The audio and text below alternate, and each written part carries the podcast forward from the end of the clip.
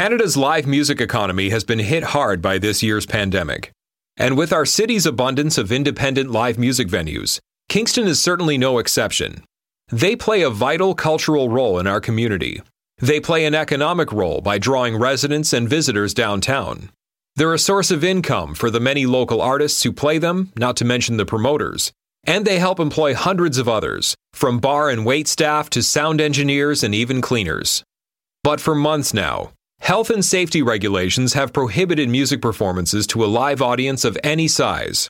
While regulations are loosening as our province enters stage three of the COVID 19 recovery plan, it doesn't change the fact that our city's live music venues were the first businesses to close, and they'll be the last ones to open. And having gone without the revenue from live music for so long, the very survival of many of these venues is threatened. Without urgent action, a significant part of Kingston's and Canada's musical economy could be wiped out, and it could take decades to rebuild. Today we're joined by Aaron Benjamin, president of the Canadian Live Music Association. We're also joined by Andrew Brown, manager of the Toucan, and Chris Clendenning, owner of the beloved Musiki Cafe.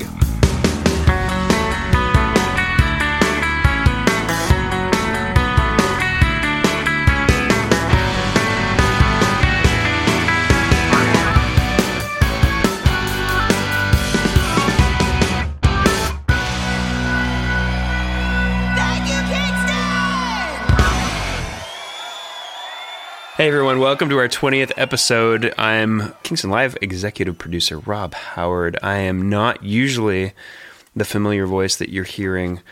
Um, that voice belongs to our uh, our production lead here, Johnny San.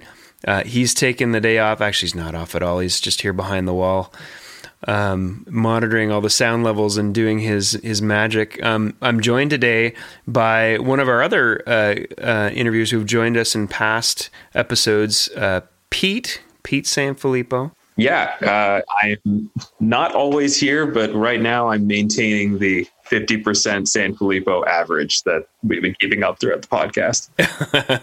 right on.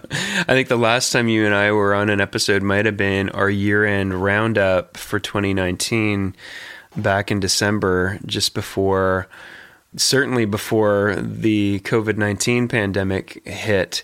Um, and as particularly, we're talking today about just the impact that it's had on Canada's live music economy and specifically the impact it's had on on Kingston's. We enjoy such an amazing and diverse and healthy, normally healthy and thriving live music scene here in Kingston, um, with the abundance of live music venues that we have. And I'm feeling it. I'm feeling anxious um, that I have not been able to go and take in live music. I mean, the live streams have been fantastic and uh, and I participate in those whenever I can and tune into those whenever I can. Lots of great uh, talent and lots of great performances to take in, but it's you know for it just leaves me wanting more, wanting that live music experience, and I don't know if you're feeling the same. I think everyone that is a, a consumer of live music and a consumer of really any music is is all we all have kind of a similar sentiment right now of it's weird that at the beginning of the year we we're like this is the the festival that I'm most excited about, but I'm also going to these three, and these are the shows that I'm stoked for, and like these people are releasing these albums, and just this hit and just completely derailed all that.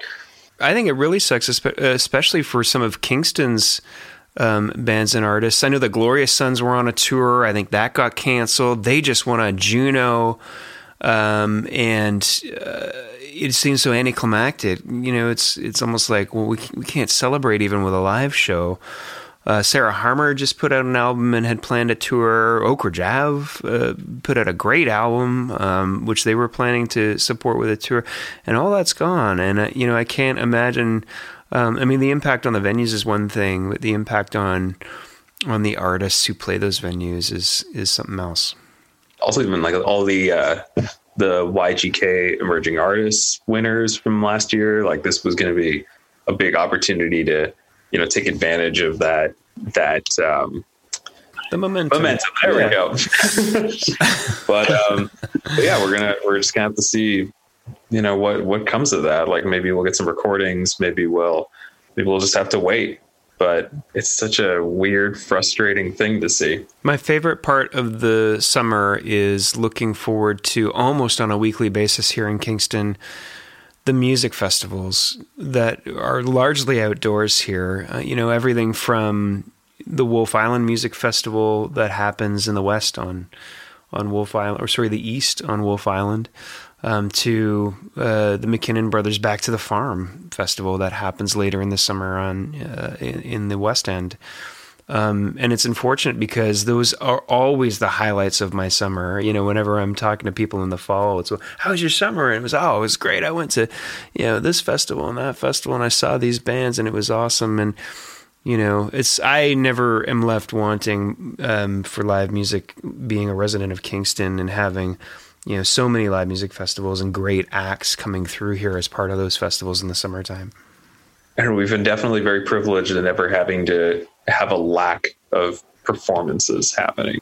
If you want to hear some music, you can just go pretty much anywhere downtown, and there's somewhere, somewhere's you know, someone great is playing somewhere, pretty much any night. So it's it's such a strange thing to see that element of the local culture be uh, be uprooted. Yeah. Know, we're all just just waiting. I, I hope you and I, Pete, get to host some more podcast episodes soon. I feel like six or seven months now has been too long because we could probably talk music all day.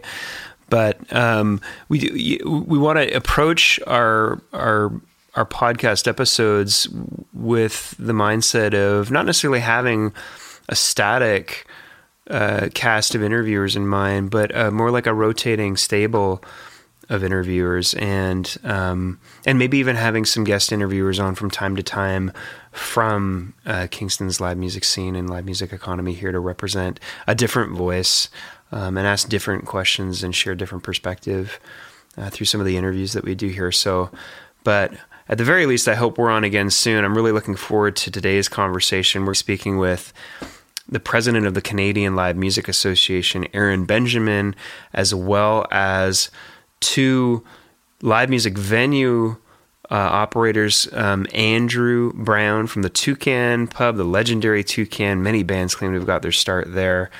Uh, and they've been around for many, many years, a real cornerstone and pillar of Kingston's live music scene.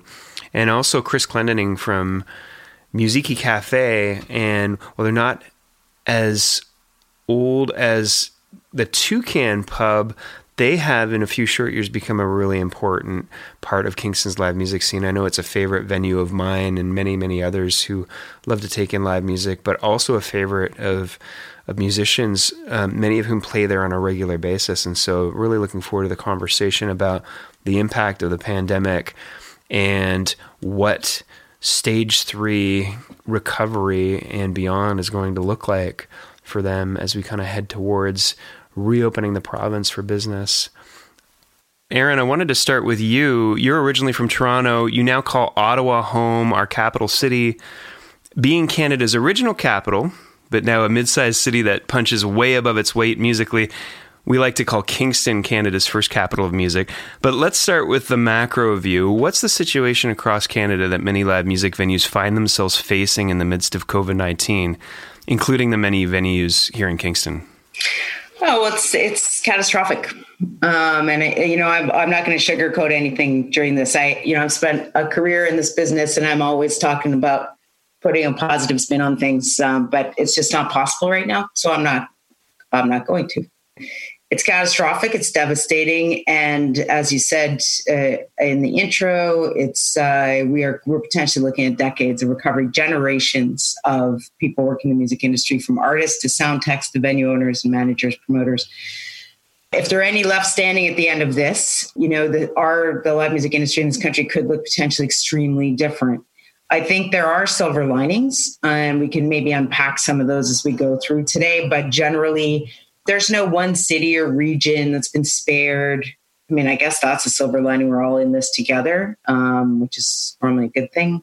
Um, but from Halifax to Iqaluit to Yellowknife and Calgary and Saskatoon, I know I'm not, I'm, I'm, I'm routing a really bad tour right there, but uh, at the very basic level, the new normal has to be earning revenue and work for artists. So, revenue for venues, selling tickets, selling food and beverage, whatever that is, and being able to run these, you know, hundreds and hundreds of small businesses across the country. As the president of the Canadian Live Music Association, what kind of stories have you been hearing from some of your members who represent some of Canada's independent live music venues uh, across the country?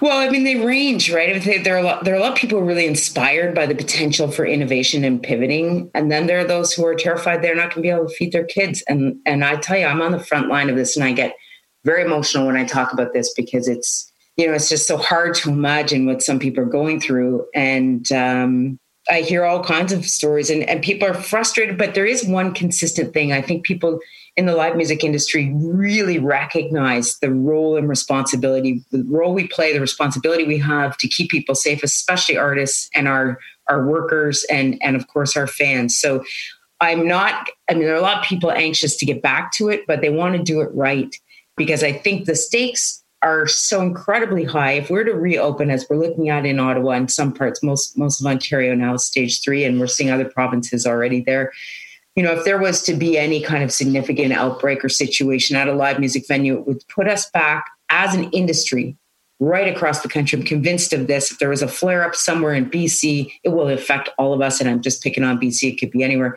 It will be really, really bad for business. Take all of this together, and um, you know you've got venues from across the country just trying to figure it out. Do they innovate? Do they pivot? Do they shutter? Do they close? Do they wait it out? I mean, it's still day by day which is what a what a long road to hear. And um, I believe this is only one baby step on this very long journey. Organizations like Canadian Live Music Association that you represent and, and the Canadian Independent Venues Coalition has really picked up the torch on behalf of independent venues um, to make their case um, known and, and known to government officials and others uh, who are, are in positions to provide support. Some Kingstonians and Canadians may be listening, though, and thinking, you know, live music is the least of our worries, or feeling like it's less important to our economic recovery than than other sectors. Why should Canadians be paying closer attention to the situation impacting our country's music venues? Just how important is the economic impact of live music to communities and cities like Kingston or to Canada as a whole?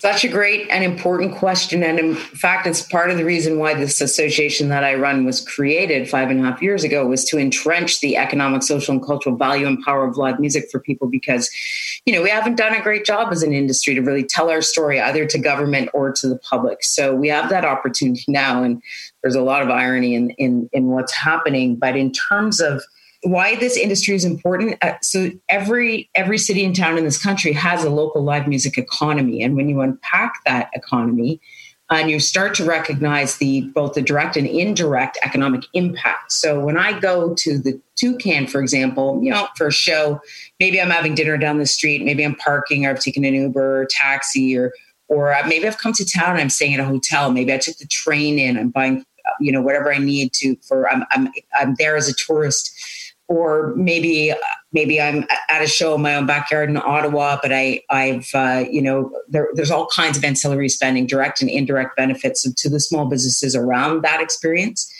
You know that not everyone is thinking about, and as a matter of fact, the, the live music industry in this country creates seventy-two thousand jobs from coast to coast to coast, and has a contribution to GDP of approximately or an estimated three billion dollars we are we are so we as a standalone industry we're large and in some provinces we're bigger than film and television. We're bigger than a lot of industries in fact uh, uh, depending on where you're looking but more importantly so you've got the economic piece you've got the social piece. We're social creatures. Gathering is what we do. This is why it's so it's been so inconceivable to actually get our heads around at least for me what's been happening. I mean it's like it's just so hard to think about how long term this this may be in terms of being able to sit with our friends and see a large concert. Some of the numbers, Aaron, that that you just I think Canadians should pay attention to. I'm actually shocked and surprised at those numbers um, in terms of the economic impact of, of Canada's music economy. Andrew, a question for you: The Toucan you know, as the as the manager of the Toucan, you must feel you're contributing in that way economically to, to, Kingston. The Toucan itself has been a cornerstone of Kingston's live music scene for many years.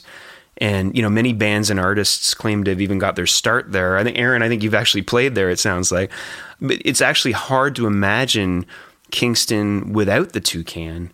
Just how much does the pub rely on live music, and how difficult has not being able to host live music events made things for you? Well, we're half a restaurant as well, so we're not as totally 100% reliant on live music. So not compared to some places where it's just a sole venue.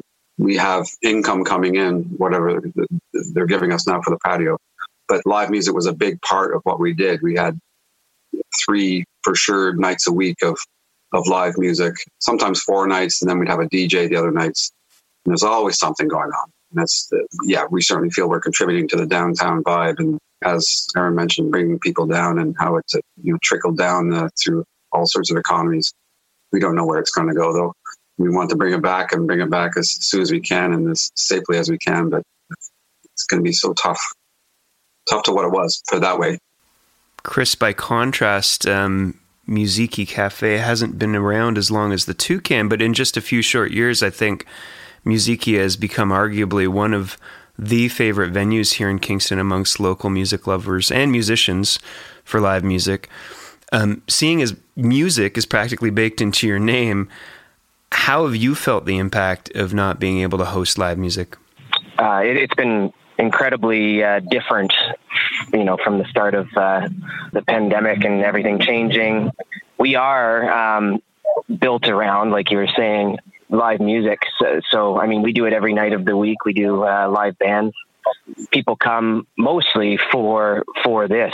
In fact, we we went into this business as more of um, of a live music venue uh, above being even a bar. But of course, the the bar aspect kind of keeps the venue doors open as far as making an income there. Um, but you know, we also kind of uh, support all these different bands that come through every every night, and uh, and we're uh, often relying on that. So it's it's uh, it's been quite the change now that uh, that that's done. We've uh, had a lot of bands that we've been talking to that uh, they're they're suffering, they're, like you know, just without being able to to do their regular shows in between Musiki and other places. And then of course, you know, we've had to completely change our what we've been doing every day. And uh, in fact, we we stayed closed for for a long time, and we're just starting to open up on the weekends and explore other options to try to get bands, uh, you know, paid and playing, and hopefully get uh, get public to be able to feel comfortable to come out and uh,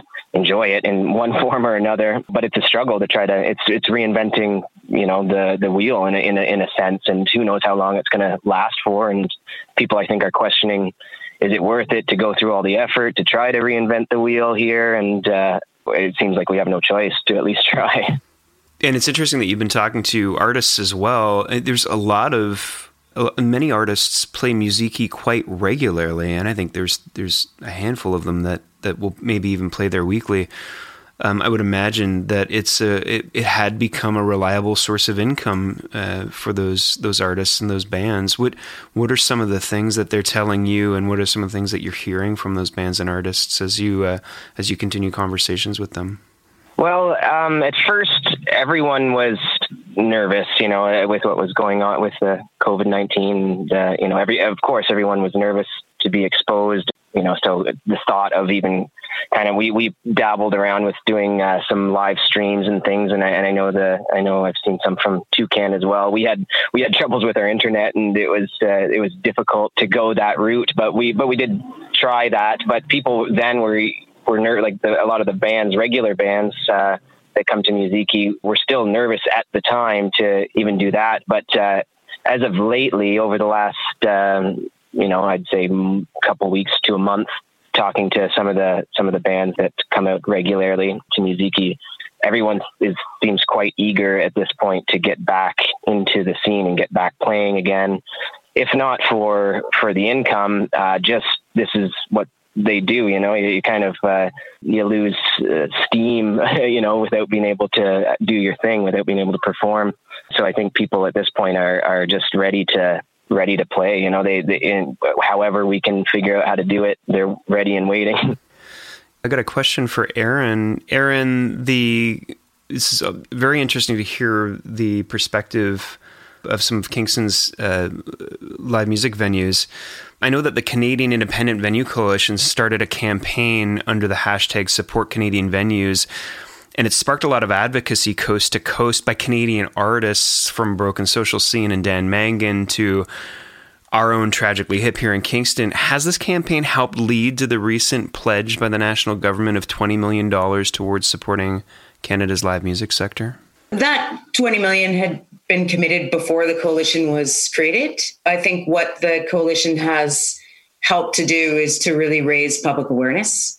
Um, and I think it's a very public facing campaign. I think the government um, is, you know, well aware of the plight and their preoccupation is with, you know, so many small businesses and not just venues. I mean, I wanted to make sure that I talked about the ecology too, because whenever we say venues, and of course we mean artists, we also mean managers, agents, road managers, crew, front of house, depending on the size of the venue, you know, volunteers, box office, all the entire world that makes up the live music industry, tech, you name it. Um, and so what what's really important through you know raising awareness of the of the like the venues are are a great opportunity to because they're so many of them are so fundamental like the toucan not only to their city but to their neighborhood they create reasons for people to not just come downtown but probably live downtown um, and to and to and to put a city like Kingston on the map. I mean, you know, we've got uh, we've got the the Black Sheep in Wakefield, Quebec, 15 minutes north of Ottawa. I mean, the Black Sheep is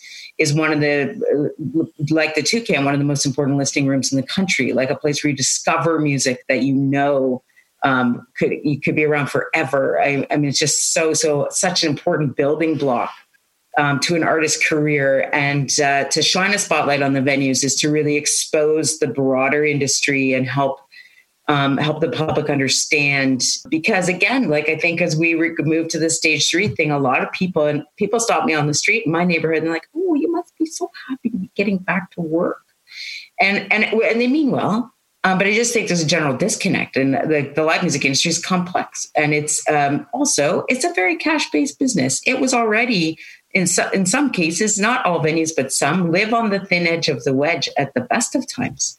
And that was something we were working on. That's part of the reason that we exist at the Canadian Live Music Association, again, is to really build capacity in the sector and identify ways to fortify that capacity and grow it.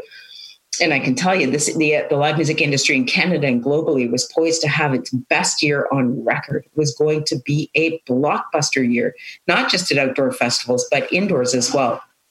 So, um, you know, the role the venues play um, and all of the advocacy work, I think, has given us a great opportunity to help governments and others understand uh, why we matter. And given like the size and the impact that the uh, live music economy has, why do you think it's taken to July 7th, I think, to get that $20 million delegated? Okay.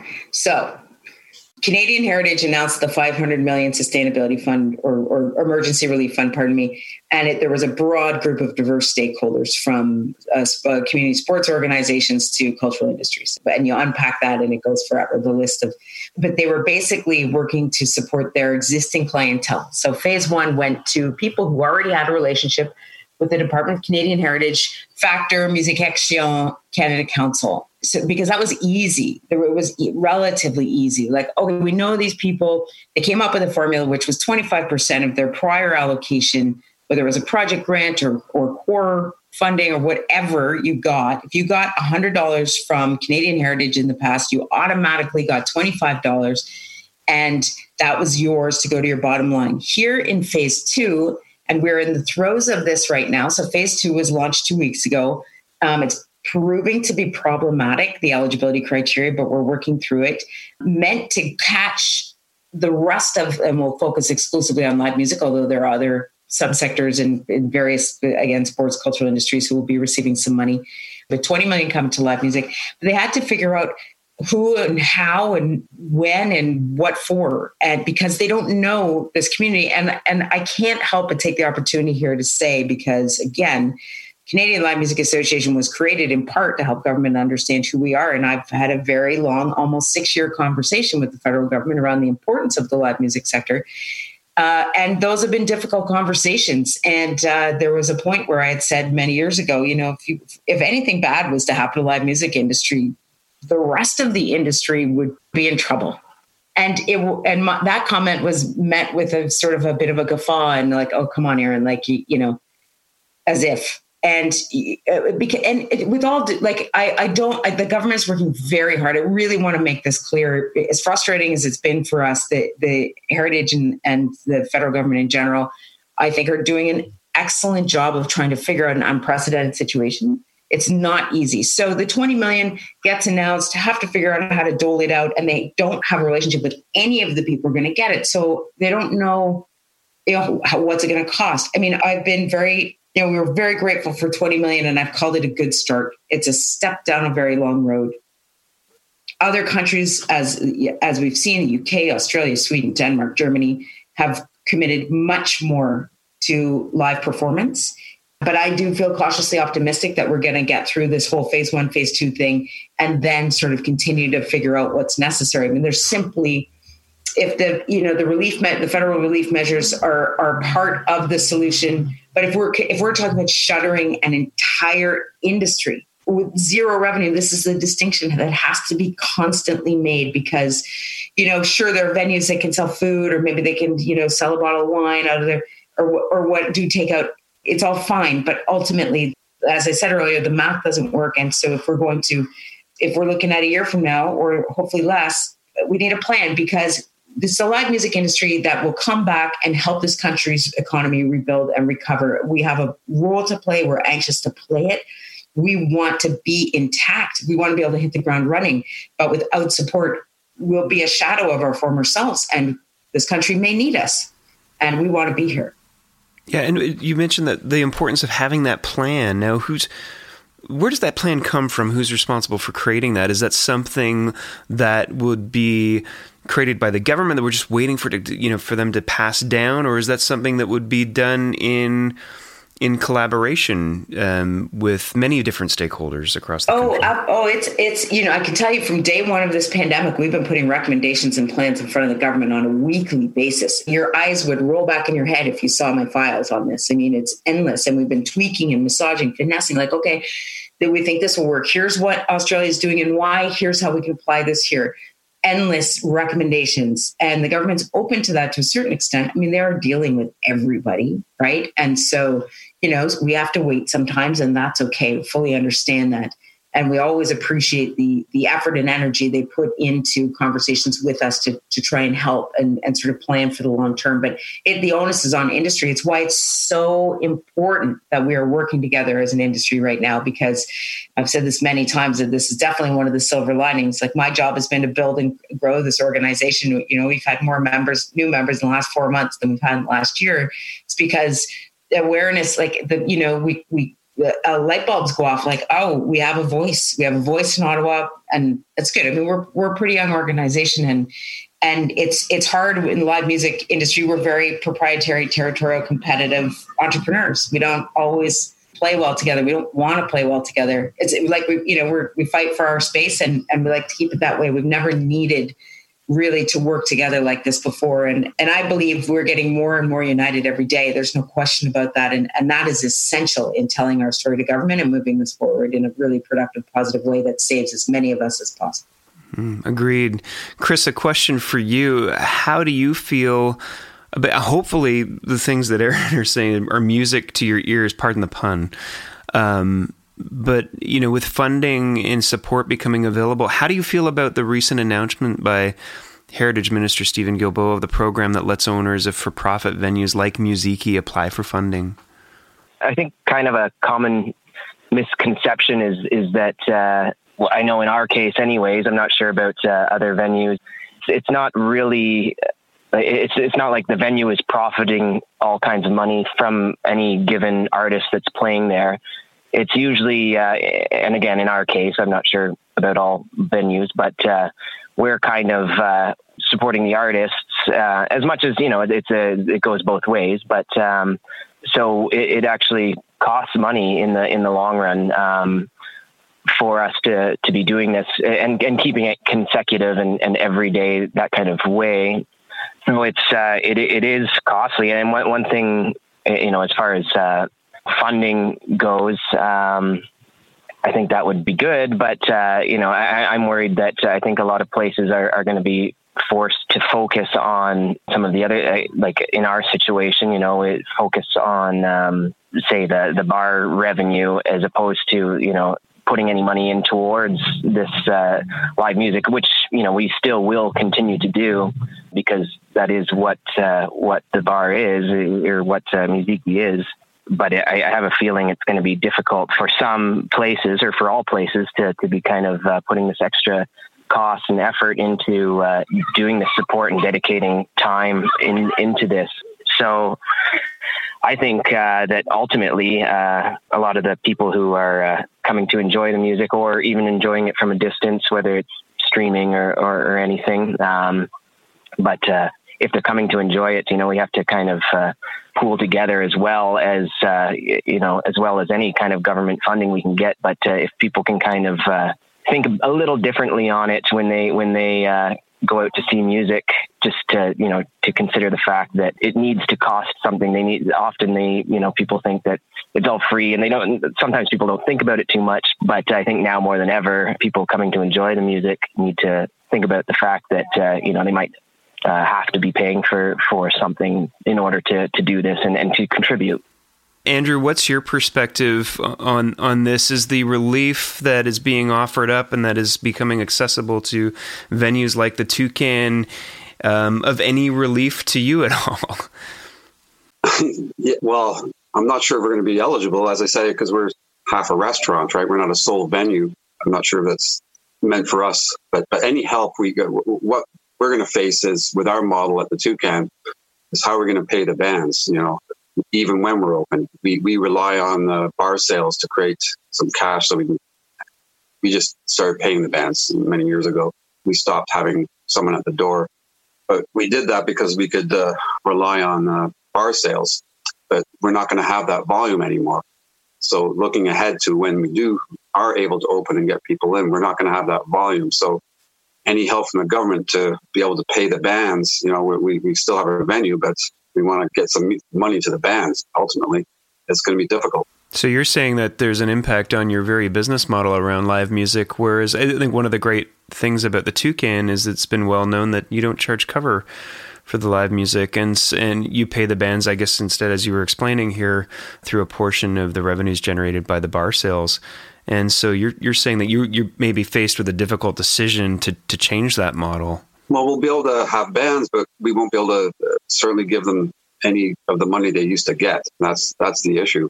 So it's going to have to be a combination of uh, money through live streaming and uh, you know, the application, the, the, tip jar application, maybe through that, and uh, and we'll, we might have to go back to charging the door, which is hard to do at the pub.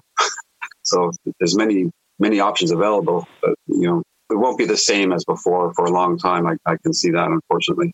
Since the both Toucan and Musiikki are so well connected in the Kingston music scene, have you been approached by any bands or artists in town with ideas for collaboration given the circumstances?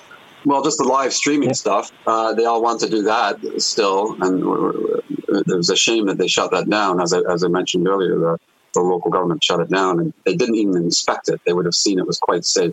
Andrew, so, could, while we're on that point, can you just explain the situation that transpired there as you were attempting to do a live streaming show um, safely in your own venue?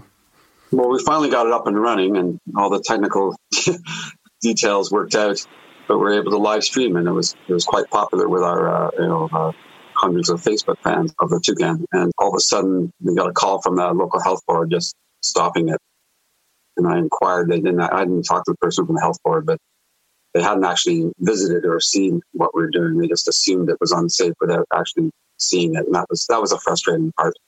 Which if they saw it, they could see it was quite safe. And again, we're doing whatever we can to try and help help the bands out. There are lots of examples of that happening in other places too, and and I'd be happy to connect with you after this, Andrew, um, because it's it's not every city is sending in the um, social distancing police, but they really do need to explain to you exactly what their issues were, so you can respond to them for the next time. Well, we want to be as safe as anyone. You know, we, we don't want to yeah. be that that place. We we're the yeah. you know, most important. Hey, you want to get it right. If our, if our, staff aren't safe and healthy, then the whole thing shut down. So of course yeah. we're going to be very very safe what we're doing. Erin, it's interesting that you brought that up. I'm wondering if we only hear what we hear. Venue owners like Andrew and Chris very busy. They can't pay attention to everything. But what other programs or resources might be available to for-profit venues like Musiikki or festivals and the like that that are also haven't been able to generate revenue um, for, through live music performances that they may not know about that they might want to be investigating? Are there other sources out there that they should be looking into? Yeah, for sure. I want to say that even if you don't think you're eligible for support, and it's not funding, it is emergency relief money through the Canadian Heritage 20 million. Just apply. See if you can get yourself through the, the eligibility criteria. Do just apply. We're we're actually encouraging everyone to apply as we work in the background to finesse what we hope will be some changes to loosen restrictions around the eligibility because they're not they're not working for everybody and we really hope that heritage will be open to some of that so if you feel like you can just do um, and that's a message for everybody or anyone listening who feels like that, you know, who is a live music stakeholder who feels like they might be well, captured in the list of stakeholders. And then, so there's a whole bunch of things that are happening behind the scenes. I was, I'm the co-chair of something called the Ontario Music Panel, which is uh, working with Minister Lisa MacLeod, who's the culture minister in the province. Um, we made a report with a suite of recommendations submitted a couple weeks ago to the Standing Committee on Finance in the province to sort of outline some things, measures that we think um, would be beneficial. We're looking at all kinds of things with uh, different groups, including venues, around how can, how can we get uh, the insurance piece is huge, right? All the overhead costs that venues are continuing to pay, it's astronomical in some cases. So how can we work with provinces? Where do we see opportunities that are uh, that are potentially cost neutral for a province, but they can help us leverage a different kind of conversation? That would be helpful. And then we're certainly working, as I as I indicated, long term with the federal government and the provinces to sort of build some sort of you know whether it's a bailout or sustainability programming package um, that will respond to the needs of this entire industry. So it's early days. It still feels like I'm on my way to the airport to get to the Junos, frankly every day is Groundhog Day for many of us, but uh, things will happen slowly but surely. I think that this country, I think there are a lot of powers that be that recognize the critical importance of the industry. And, and again, be, we're, we're not alone in the no revenue. I mean, if you look at some of the tourism sectors, a lot of them are really, really suffering. But there is an awareness of, of those industries that are under the tourism um, umbrella and how to sort of reboot um, slowly and, and meanwhile, like keeping keeping them on life support to a certain extent. Um, but Andrew, I just wanted to respond to your comment about like there there be no question in my like every live music venue I know who's attempting to use their space to produce some innovative project is doing everything they can. And I think it's it's it's early days for public health too to sort of explain like what's what's okay and what isn't. Um, we're in the process of um, submitting a, a, a, reopening document to the province with kind of high level guidelines for venues that they would then customize um, with the hopes that public health will start to understand our industry even better so that before you get that call, they've got this like reopening guide for live music venues. Okay, here's what the industry says is the best practice or standard. So let's hold this up to what the toucan's doing. Let's have a conversation with the toucan and see where we need to finesse to make sure that everyone is comfortable. And yeah, I mean, I, I think everyone's doing the very best they can in, in this wild, wild west. It is particularly the inconsistencies, not in live music, but elsewhere, are, are rampant. So it's up to us to sort of get on the same page and work together. We've spoken a good deal about uh, the perspective of from venues and the perspective of musicians. We haven't spoken too much about the average music listener and the average customer, essentially. Given not everyone's necessarily going to be comfortable just yet, like going back to seeing shows, even when you know things really start moving again. Until we get to that point, what are some things that your average music lover can do for their uh, their venues right now? I, I would say uh, again, just to to kind of keep um, an open mind to uh, and and a consideration of of the difficult times it is.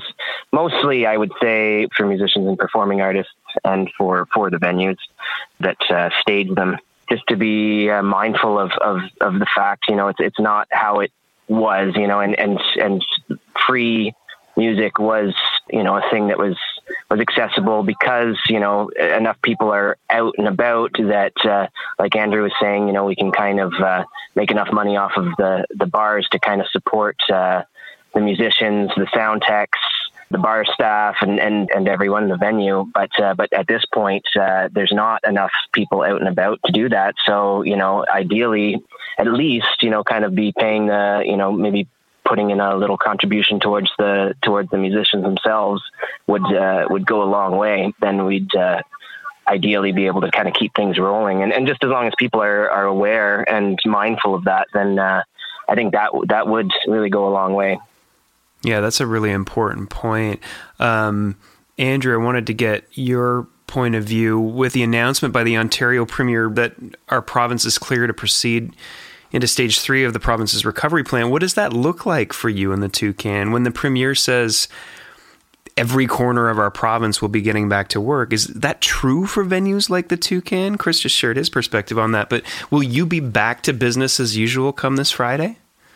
No, we're uh, we're probably a bit nervous about it, to be honest. I mean, he just, that's how he does it. He just springs upon you. You've got a few days. So all of a sudden we have to hire people. And it's funny, our sound man got hold of us two minutes after the announcement. Are we going to have bands this weekend? And I would love to, but no, no, certainly not. And I can't, I, I'm not sure what we can do in the future because, because of all the health restrictions and, and how many people we have in there. It's, it's a bit of a little nightmare, to be honest we, we're still it's it's early days yet, uh, Rob, to to figure out how we're going to actually do it. But we, we, you know, if we can safely get a band in there, we'll we will certainly do it. Um, I can't see it soon though. Erin, I'm wondering uh, if you have any advice for Ontario's venues who are allowed to enter stage three, or maybe even for those in the, in the Greater Toronto area who aren't yet allowed to enter stage three. What what kind of advice do you give them as as we sort of head towards recovery? Proceed with caution, extreme caution. Don't take chances. Um, and I, you know, honestly, I mean, it's not like I'm, I'm, I expect any of them will. I mean, hearing Andrew just fills me with so much hope. I'm so glad that it's hard to know where people are at. Like if they're chomping at the bit, they're just like, okay, like I'm done with this. Let's just get back to business.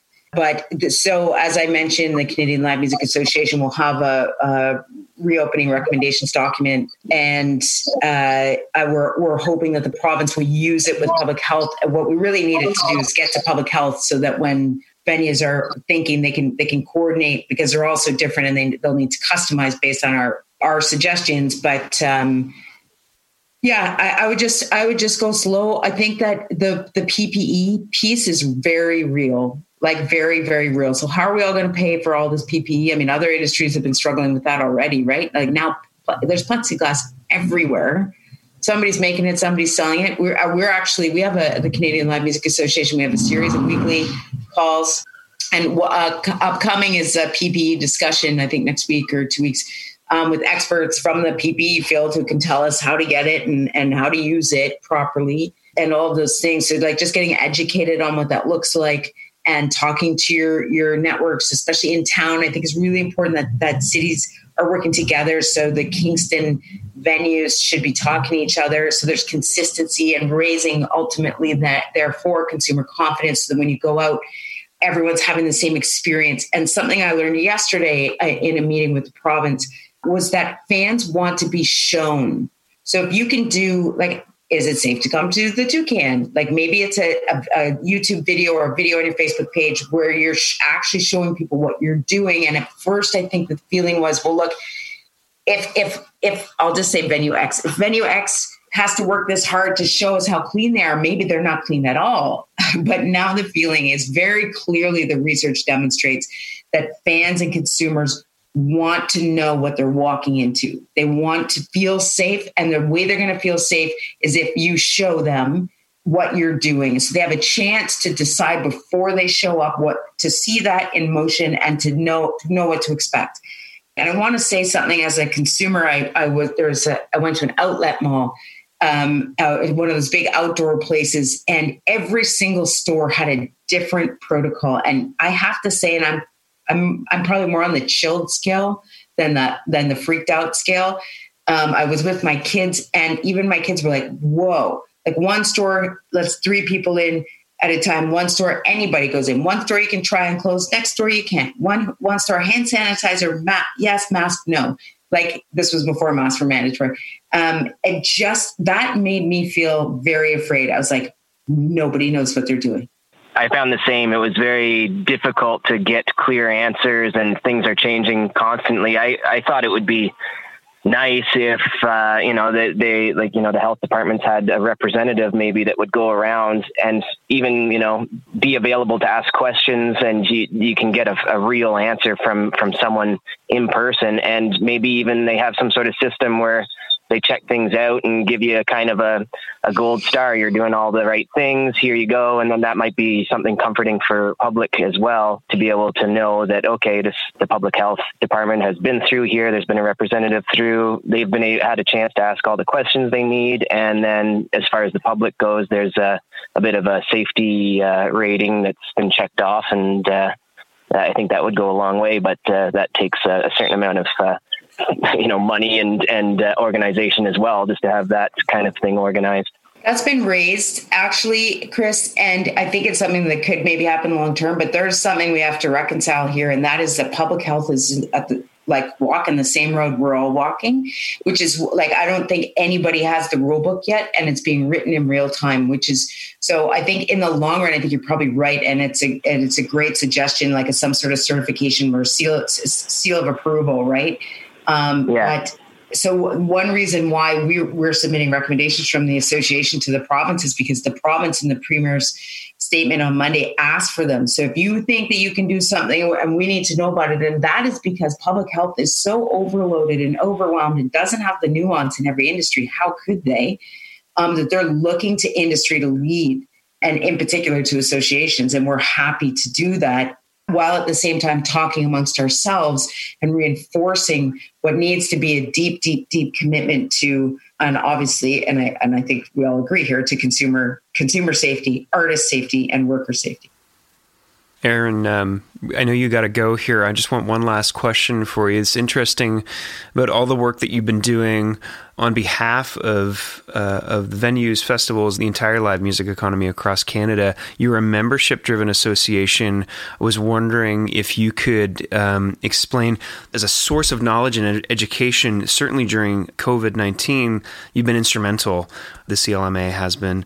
But what are some of the overall benefits of membership that um, venue owners like, say, Andrew and Chris here are on the call can look to the CLMA for, to provide? You know, as I alluded to earlier, the live music industry in Canada Canada, it, it has missed opportunities to get its shit together. And now we have no choice. And I'm sorry to put it bluntly. So we have an internal storytelling and external storytelling. Internally, we need to get together around the same table and decide who we are and what we want.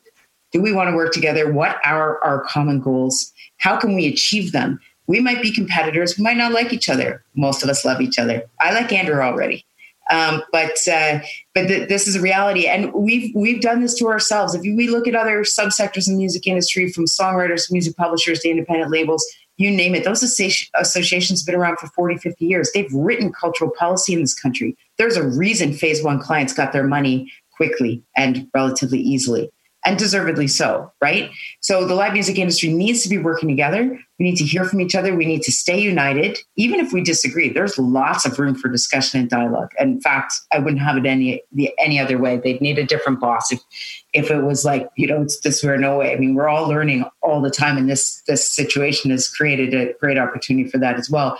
And then the external storytelling part to government to uh, our economic size scope what happens when there's a, a, change or a shift in that? Why what we do matters for artists how we facilitate the touring and dissemination of, of content Canadian content, how we develop the careers of artists, why the toucan is, and again, I sort of picking on the toucan and this whole, why the toucan is so essential to the career development of artists. And of course, the toucan, and along with maybe a small handful of clubs in this country, has an incredible story to tell. You take the toucan out, do we have the tragically hip? I mean, do we really?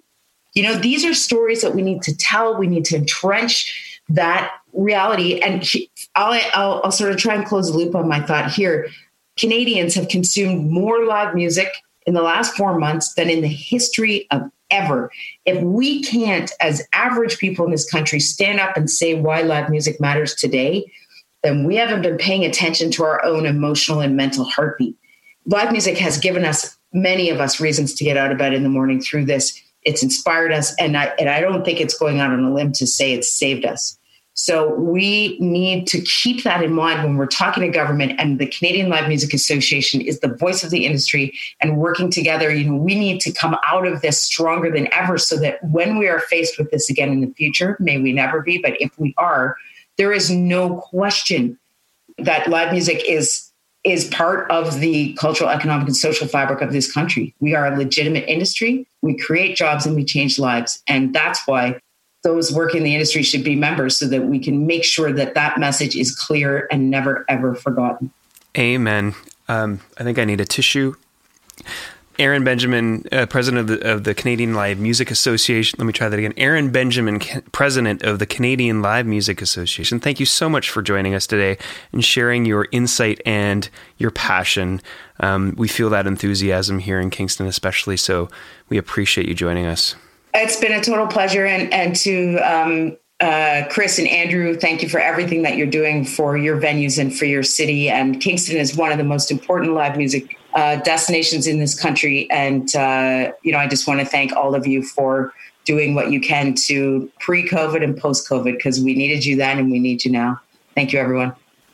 Chris Andrew was sharing with us some of the things that the Toucan had been doing or trying to do with, with the live streaming um, during the pandemic. It was quite popular uh, for the audience that the Toucan has created online. Um, you have an initiative that you started at Musiikki as well. I, I don't want to butcher the name here, but I think it's pronounced Yabox. Am I right? Yeah, we um, uh, so we we started uh, we we had a little bit of troubles just with internet, and so uh, we we went kind of went a different route, and uh, I was trying to figure out uh, you know ways that that we can do this alternatively again, just to kind of keep the band getting something, um, and, and the musicians, mind you, this kind of works towards people who have uh, more recordings and, and, and such as well. But um, so we started the Ya box, which is well, Musiikki is, is is finished for music, and Ya is finished for for share. So it's uh, so the share box, and it's the the idea of it is that um, you know we can purchase music and art from some of the local artists and musicians, and uh, people will be able to sign up for this mail out box, and they would uh, you know, they would get samples of, of this recordings and we've offered to do recordings as well in the, in our space if, if someone doesn't have an album or something.